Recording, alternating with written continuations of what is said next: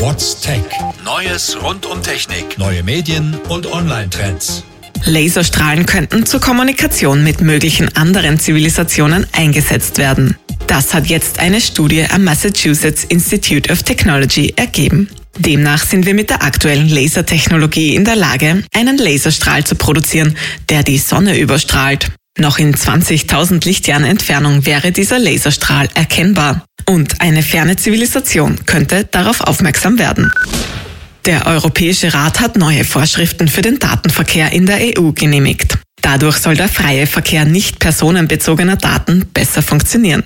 Diese Maßnahme soll die Entwicklung neuer Technologien fördern, zum Beispiel im Bereich autonomer Systeme und künstlicher Intelligenz. Die Politik erhofft sich dadurch mehr Flexibilität und die Schaffung neuer Arbeitsplätze. Amazon eröffnet zwei neue Konzernzentralen in den USA. Ursprünglich wollte Amazon einen neuen Standort für bis zu 50.000 Mitarbeiter eröffnen. Aber dann hat sich das Unternehmen für eine Aufteilung auf zwei Standorte entschieden. Voraussichtlich werden New York City und Arlington in Virginia den Zuschlag erhalten. Die Städte haben sich unter anderem mit dem Versprechen auf Steuernachlässe um den Konzern bemüht. Der Amazon-Hauptstandort in Seattle bleibt aber weiterhin erhalten.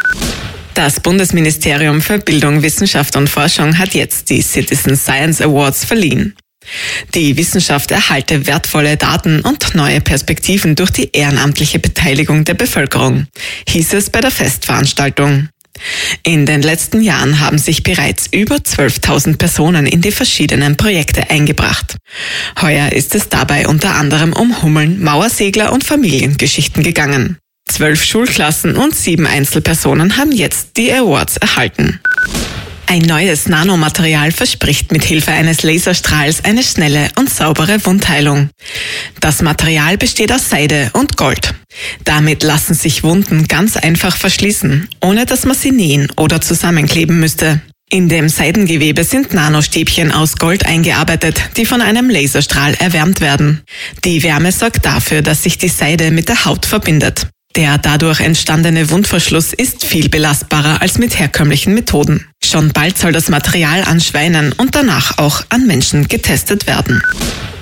Diese Woche findet die Generalkonferenz der Internationalen Metakonvention in Versailles bei Paris statt. Dabei geht es um eine Neudefinierung von Maßeinheiten, zum Beispiel vom Kilogramm. Während etliche Maßeinheiten bereits durch Naturkonstanten beschrieben werden können, ist das beim Kilogramm noch nicht der Fall. Neue Berechnungsmethoden sollen eine radikale Neudefinition des Urkilogramms ermöglichen. Im Alltag ändert sich dadurch aber nichts. Aurora hat das größte autonome Solarflugzeug der Welt vorgestellt. Das Tochterunternehmen von Boeing will damit hauptsächlich Klimadaten sammeln. Aber auch ein Einsatz in Krisengebieten sei denkbar. Das Flugzeug hat eine Flügelspannweite von 74 Metern und besitzt drei Heckflossen. Odysseus, so der Name des Flugzeugs, kann sich theoretisch unendlich lange in der Stratosphäre aufhalten. Oder zumindest bis die Akkus nicht mehr genug Energie speichern können. Uber fährt einen Milliardenverlust ein. Das Wachstum des Fahrdienstvermittlers ist nahezu zum Stillstand gekommen. Im letzten Quartal hat das Unternehmen nur noch ein geringes Plus vorweisen können. Ein deutlicher Rückgang im Vergleich zum letzten Jahr. Uber steckt seit seiner Gründung im Jahr 2009 in roten Zahlen. Mittlerweile steht das Unternehmen schon stark unter Druck. Immerhin ist für nächstes Jahr der Gang an die Börse geplant. Die Future Zone Awards sind jetzt im Rahmen einer feierlichen Gala verliehen worden.